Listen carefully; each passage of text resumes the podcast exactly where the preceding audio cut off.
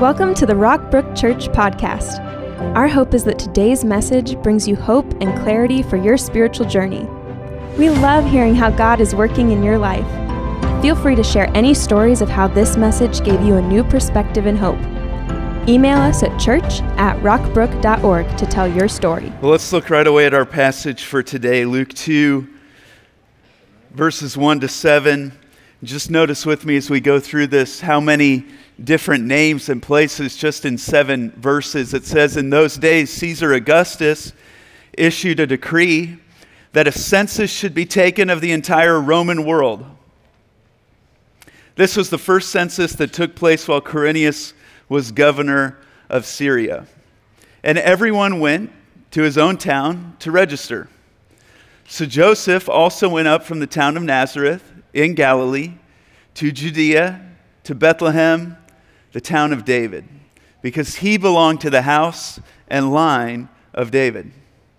He went there to register with Mary, who was pledged to be married to him, and was expecting a child.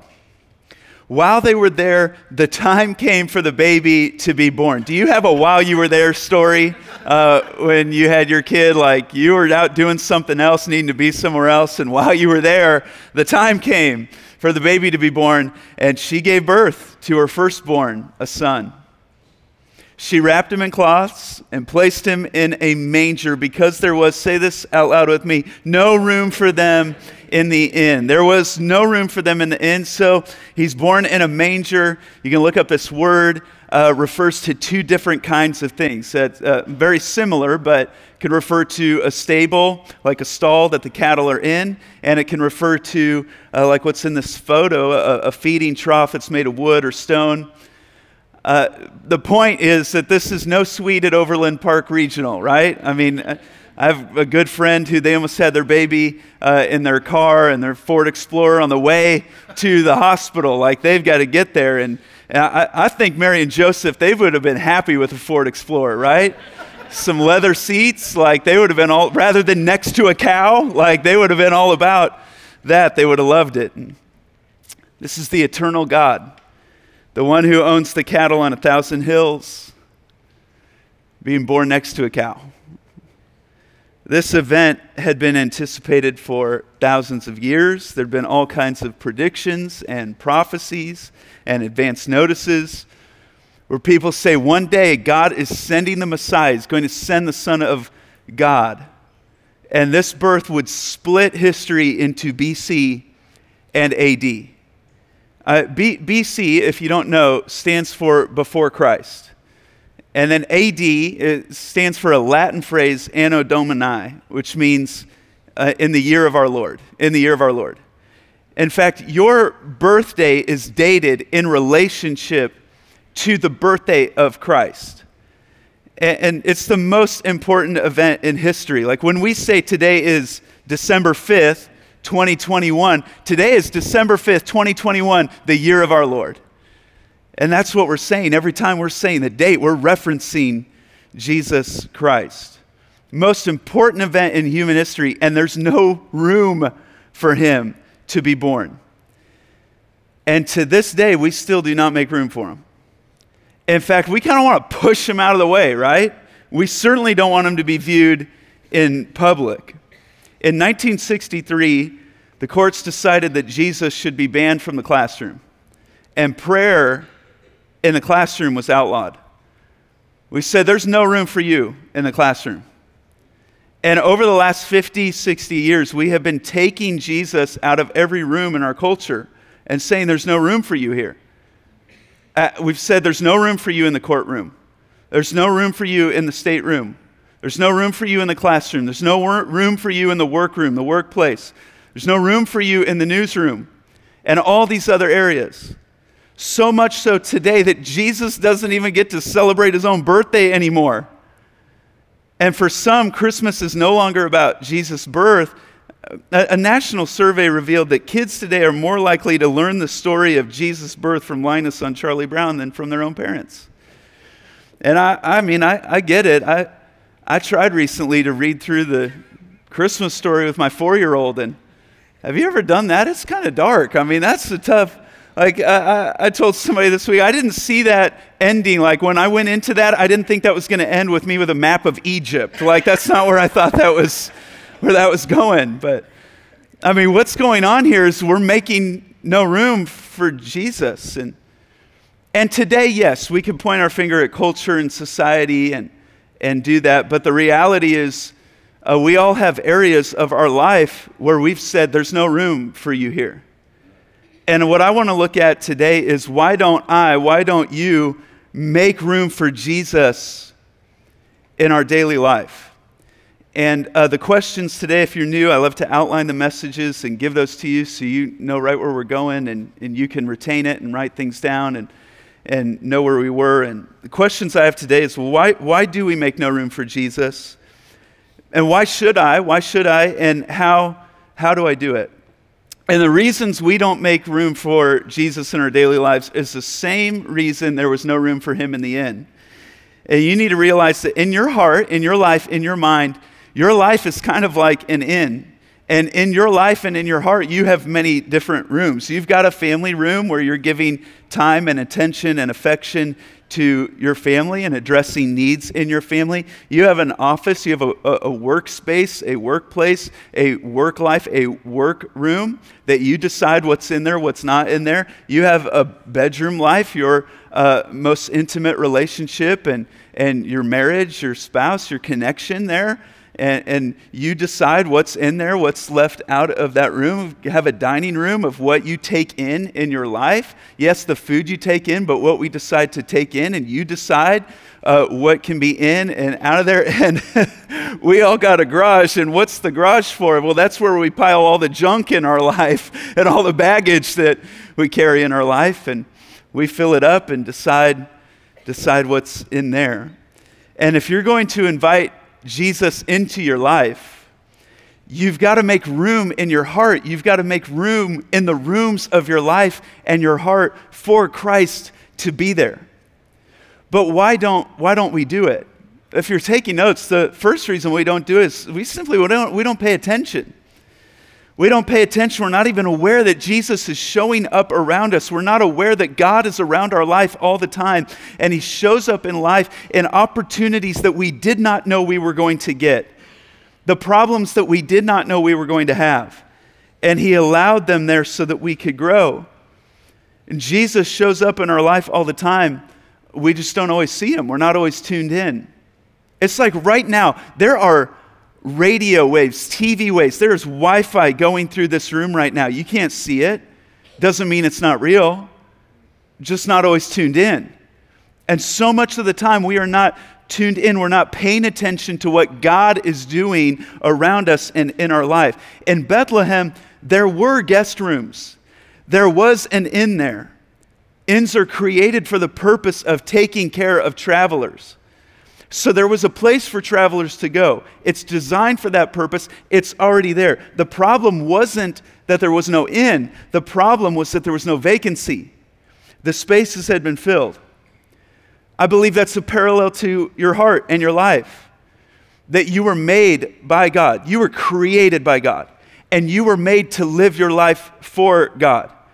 What happens is we fill our lives with other things and we invite other guests in and we rent our heart out to other boarders to where there's no room for God. There's no room for Jesus. The heart's there, the life's there, but it's filled with other ideas, other interests, other values, priorities, loves, and commitments. And we don't always pay attention. But that leads me to the second reason why we don't make room for Jesus. If you're taking notes, it's because we crowd our lives with other things. We fill it with stuff. Have you noticed this? This is a profound truth. Stuff accumulates. Come on, somebody. Everybody agree with that? I've discovered, I've discovered that in garages, stuff multiplies in the dark. I've tried to catch it doing it. I haven't been able to. All I know is I walk out the next morning and be like, where did all this stuff come from? It wasn't here before. And it multiplies, it accumulates and it multiplies. Now, don't raise your hand, but how many of you right now cannot park your car in your garage? Yeah, I rest my case, right? The fact is, garages were made for cars. Like, that's the purpose of a garage. they're not made to contain stuff, they're made for cars. But we fill it with other things. Now, don't miss what I'm saying today. God does not care if you can park your car in the garage or not, okay? I didn't invite you to church on Christmas to tell everybody to go clean out your garage. That's not this. I'm, yeah, you're welcome. I'm making, I'm making an illustration. Your heart, your life was created for a reason. It was made for God. That's the purpose for which it was built. But we cram it full to other, with other stuff to where there's no room, anytime, any thought of God. Our hearts aren't available. We filled it with other stuff. And there's no room in your garage for your car, there's no room in your heart for God. So you have no place, you have no space. And it might not be so bad, except the results are so tragic because when your life is filled with other things, you don't have room in your life for the gifts God wants to give you. I mean, has systematically removing God from every room in our culture, is that working out well for our society? No. I mean, did you know that God wants to give you gifts? Like God, before you were born, planned the gifts that He wanted to give you relational gifts, emotional gifts, spiritual gifts, financial, health, career gifts. But here's the catch you can miss them. You can miss it.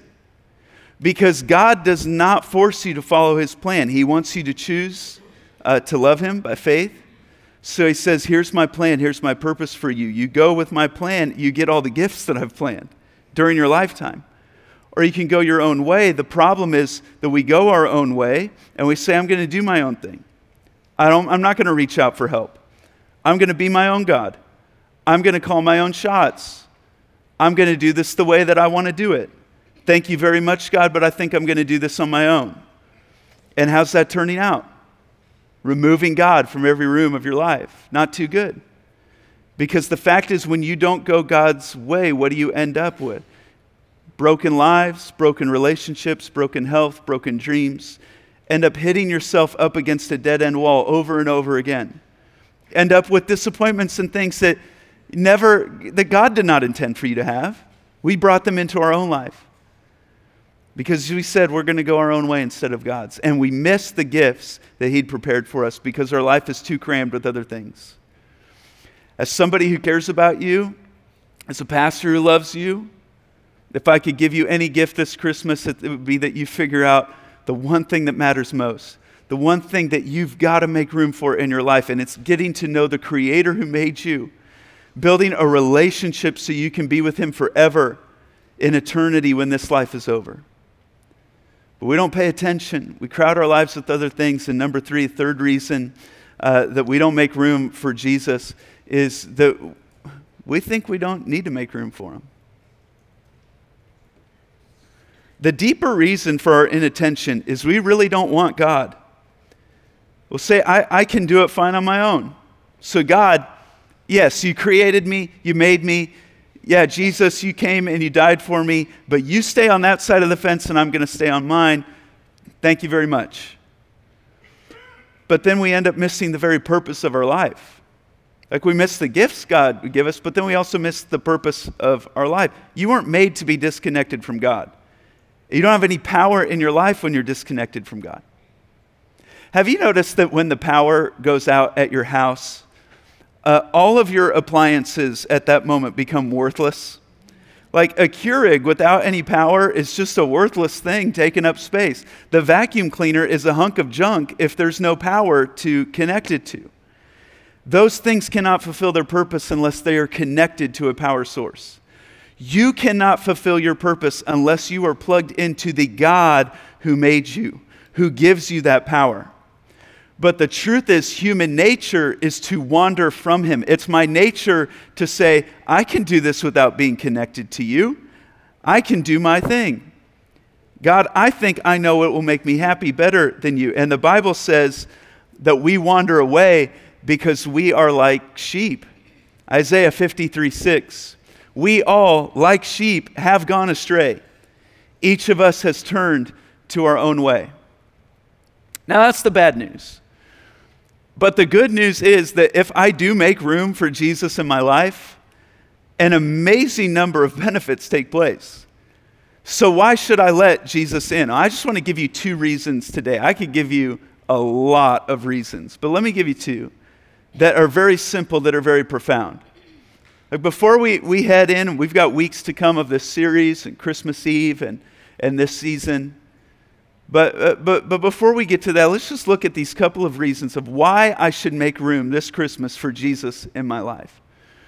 And number one, here's why because you can know your Creator and Savior. Wow. You can know your Creator and Savior. Let's look at how the disciple John begins his account, his record of the life of Jesus. He says, Before anything else existed, there was Christ with God. He had always been alive and is himself God. He created everything there is. Nothing exists that he didn't make, including you. Eternal life is in him, and this life gives light to all mankind. Let me explain this. Uh, we all, like sheep, have gone astray. We have all sinned. We have rebelled against God. We have sinned against Him. He thinks us up, He loves us, creates us, and we say, There is no room for you.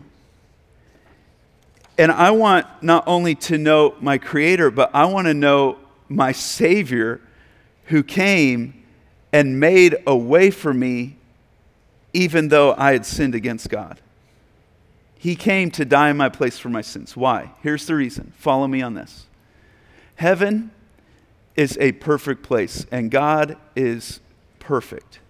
And in heaven, there is no sorrow, there is no sadness, there is no sickness, there is no hatred. It is incredible, it is holy, God's throne is there. Right now, in this moment, there is worship of His worthiness, His holiness. If God lets us all into heaven without dealing with our sin, heaven will be no better than earth. Because we'll take all of our lusts, our ego, our betrayals, our stealing, our control issues, our rejection, our hate, everything that leads and ends in death. All of those things lead to death. Sin leads to death. So God shows us um, I, I can't just send you, God says, I can't just send you a list of ways to get better. Because this sin leads in death, and there's a death sentence over your life, and you're dead in your sins. So I will come to earth. I'm going to send my son, Jesus Christ, and he's going to live a sinless life, and he's going to die in your place on the cross for all of your sins so you don't have to pay for them.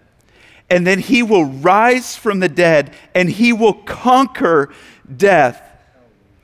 And he will conquer the death sentence you are under. And then by reconnecting, He's made a way for you to reconnect with your Creator. You can have an eternal life of love, of hope, of a future, of power, and of peace that He intended for us. In fact, this is the rest of the verse in Isaiah 53 6. We all, like sheep, have gone astray. Each one of us has turned our own way, and the Lord has laid on Him, on Jesus Christ, the iniquity of us all. Christ took that punishment of death for us. The second reason I want to open up every room of my heart to Jesus is this to enjoy a life of purpose and peace. Like you can have a life now of purpose and peace. As you give him more and more rooms, he gets more and more in control and gives more purpose and more peace. Every room of your life that Jesus steps into, there is more purpose and peace in that area of your life. The secret to purpose and peace, which is this is what we all want. The secret, though, to purpose and peace is not success. Have you noticed that? Like, if success brought more purpose and peace, the most uh, meaningful and least troubled people would be the super rich. Uh, the bands with the most number one singles would never break up. Why? because they're so successful and it's just bringing more and more purpose and peace. Why would you break that up? Uh, great looking couples, uh, successful power couples would stay together. Owners of successful businesses would never burn out. Why? Because the success is just bringing more purpose and peace. So that doesn't lead to burnout. No, success is not enough, it doesn't satisfy. You were not made for money, you were made for meaning. Money, accolades, respect does not bring meaning. And life without meaning and purpose is petty, it's pointless, it's trivial. You were made for so much more. Your life is extremely significant. If you want to know how significant your life is, how much you matter to God, you look at Jesus in a manger on a cross, his arms outstretched, saying, This is how much you matter. This is how meaningful you are to me. I'd rather pay your ransom than live my life without you. Jesus says, I so love you. I so love the world. So now look at what God's word says happens when you receive him into your life. Romans 8:14. For those who are led by the Spirit of God, they're what? They are the children of God. The Spirit you received, so when you let God into the rooms of your life, the Spirit you received in your life does not make you slaves so that you live in fear again. Rather, the Spirit you received brought about your adoption to sonship. And by him we cry, Abba, Father. This title, Abba, Father. It's one of the most significant names of God. It's one of the most significant names of God in understanding how he relates to you. This word Abba, it, it, it's an Aramaic word. It also means father, but it's a very, uh, it's very special, it's intimate version of that. It's like uh, maybe you have this in your family where uh, a, a, child is calling someone uh, papa or, or daddy, or there's just an endearing, close term. That's what this means. It's that by him, we're not afraid. In fact, by him we cry, Abba, Father. It's so extremely significant. But if you are living in such a tiny, small, insignificant way, because you've stuffed the rooms of your heart with stuffing instead of the things that are really going to matter. I mean, what, what's my purpose? What does this show this my, my purpose in life? My purpose is to enjoy and live my life as a child of God. That's my purpose to live as a child of God, to be loved, to be cared for, in a Abba Father relationship with God. And not only does God give me that sense of purpose, but when I invite Him in and I get a sense of who He is and the care He has in for my, for my life, uh, Jesus said it this way it brings a tremendous amount of peace. He says, I'm leaving you with a gift peace of mind and heart. And the peace I give is a gift the world cannot give. So don't be troubled or afraid. What, what kind of peace does the world give? Uh, it gives a temporary peace. Uh, interesting study uh, that you can look into is a study of peace treaties. And uh, you can look up in different encyclopedias, several places uh, on the internet, of signed peace treaties around the world throughout history. Uh, what kind of sparked me on this was at the World War I Museum in Kansas City, there's uh, a part in there about peace treaties. And uh, I looked up different peace treaties that our country has signed and signed lately and throughout our history, and, and uh, discovered that archaeologists like uh, will even dig for peace treaties and you can go back uh, thousands of years and see different peace treaties in different cultures and look them up and here's what i discovered just kind of looking into that is that almost no peace treaties are kept for very long. The, why? Because the peace that comes from the world is totally circumstantial. And we sign peace treaties in our life that are completely temporary and circumstantial. We sign peace treaties in our life that say, I've got a good job, so I'm at peace. But then when the circumstance changes, I'm no longer at peace. My investments are up, my investments are down. Metrics are good, metrics are bad. Uh, relationship is positive, relationship is negative. The news is this, the news is that. And we've signed these peace treaties with different things in our world. And then we wonder, where is the peace? Well, the, it's, we're looking for a peace the world cannot give. Jesus says, I don't give that kind of peace. I give you a peace that passes understanding. What does that mean? It means that you have peace when there's no reason, visibly, physically, why you should be at peace. Everything around you is in chaos, but you don't have to be in chaos. It's a peace that passes understanding. And friend, you're going to need it in 2022. You're going to need to be plugged into the power of God, the purpose of God. You have a purpose to know, to grow, to serve, to share the love of Christ. And you're going to need that purpose. And you're going to need the peace that only Christ can give. Do not sign a peace treaty this Christmas with something from the world, with something circumstantial. You sign it with a covenant relationship with your Abba Father that cannot be taken away in time, space, or eternity, that nothing can separate, not height, not depth, not life, not death. Amen. You know, what I think about this account of having no room for Jesus, uh, we often think about the innkeeper, right? Uh, a classic in every Christmas pageant I kind of got a soft spot in my heart for the innkeeper because when I was in a kid's pageant as a kid, I really wanted to be the innkeeper. And uh, my friend got the part. I was trying to be supportive, but then he blew the line. Like he had to open up the window, say there's no room. He couldn't do it. And I'm like, oh. So I just think about that every Christmas. It makes me laugh. And but what's interesting is the Bible doesn't explicitly mention the innkeeper or a conversation with the innkeeper. But he's there because it's a logical conclusion. Wherever you see a hotel, there's a hotel manager, right? Wherever you see a bed and breakfast, there's a host. Wherever you have an inn, you have an innkeeper. Now, follow me on this. The fact that the innkeeper and the people at the inn did not make room for Jesus, that didn't stop Jesus from being born. My actions don't stop God.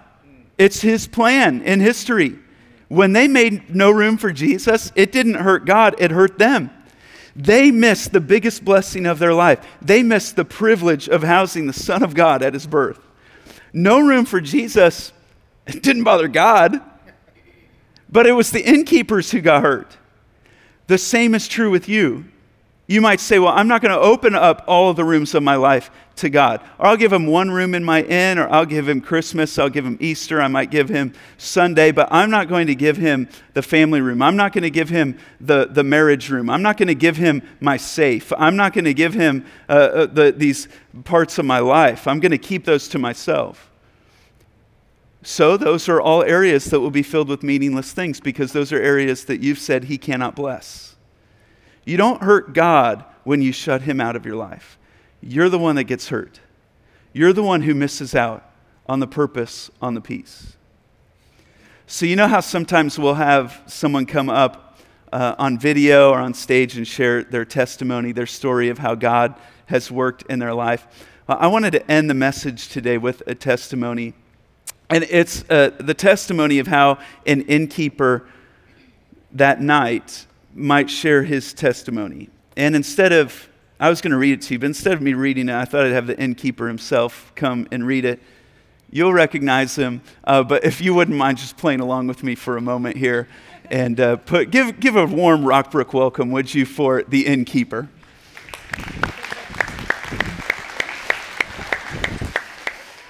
It was the busiest season I had ever seen running guest rooms in Bethlehem a once in a lifetime business bonanza, courtesy of Rome's Caesar Augustus.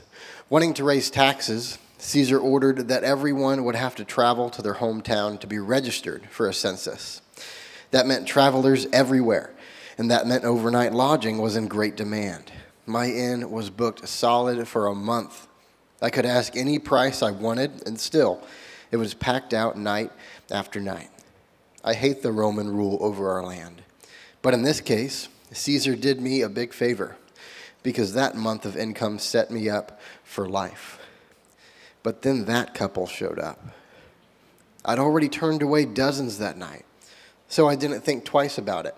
How was I to know who that couple was? They looked no different than a dozen other families that I'd already turned away. How was I to know that they were unique, that they were special? So I just said, sorry, we're booked. We have no vacancies. There's no room for you. As I said those words to that very young couple, I saw a worried husband and noticed that the young woman was very pregnant. So I thought I would at least do them a favor and allow them to sleep with the animals in the stable back out behind the inn. I gave them some Bethlehem Inn towels. I told them, You can keep these. Obviously, I didn't know who it was and I didn't know the importance of that baby that she was carrying. But now and for the rest of eternity and all of history, I'll be known as the innkeeper who turned away Jesus. I'm the guy who put the Savior of the world in a hole in the wall with the animals. That's my legacy. My name is Mr. No Room for Jesus Guy. So, at least let me teach you a few things I've learned from my mistake. First, Christmas is all about making room for Jesus in your life. If you miss that, you don't get it. You miss the meaning of Christmas and why Jesus came. Second, beware of busyness. I missed Jesus because I was too busy to realize what God was doing right in front of me. Looking back, He gave me every sign. He tried to let me know this was different, this was special. I just wasn't paying attention. To be honest, it was an inconvenient time for God to work in my life. So I just pushed him off in a corner. But now that I think about it, it seems that there's always something some reason, some distraction, some inconvenience, some other preoccupation to use as an excuse to not make room for Jesus.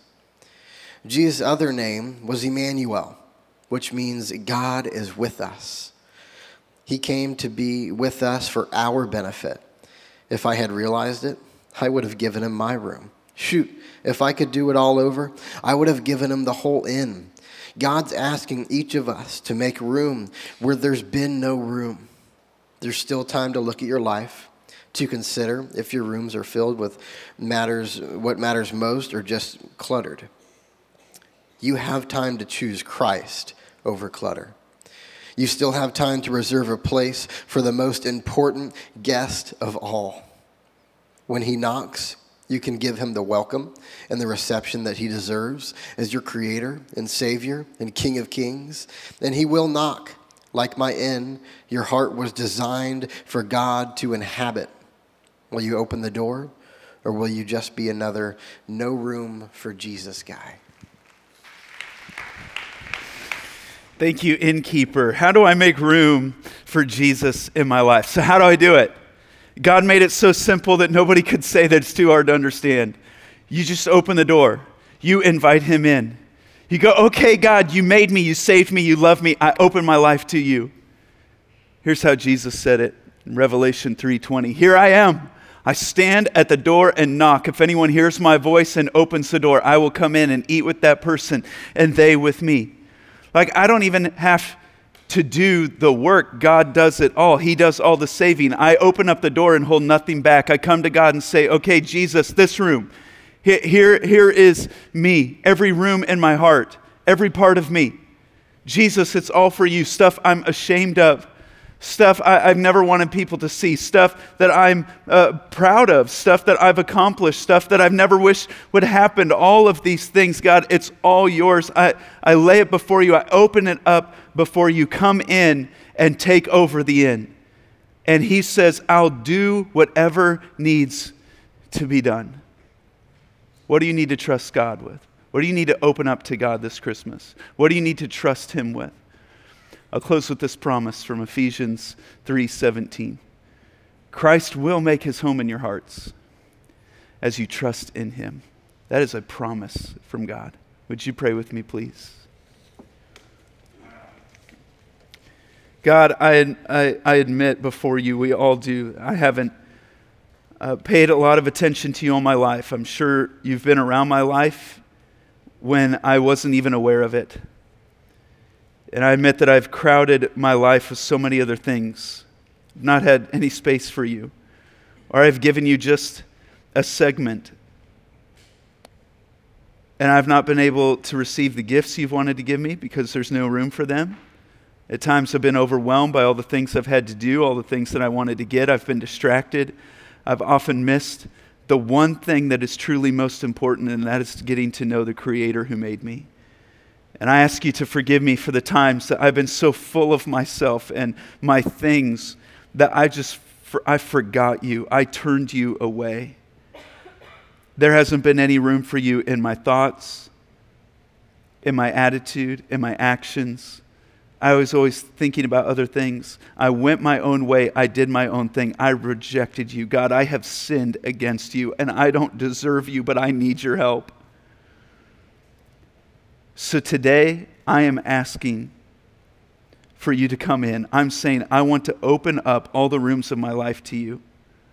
I want to know you as my creator and my savior. God, thank you for making me. Thank you for saving me.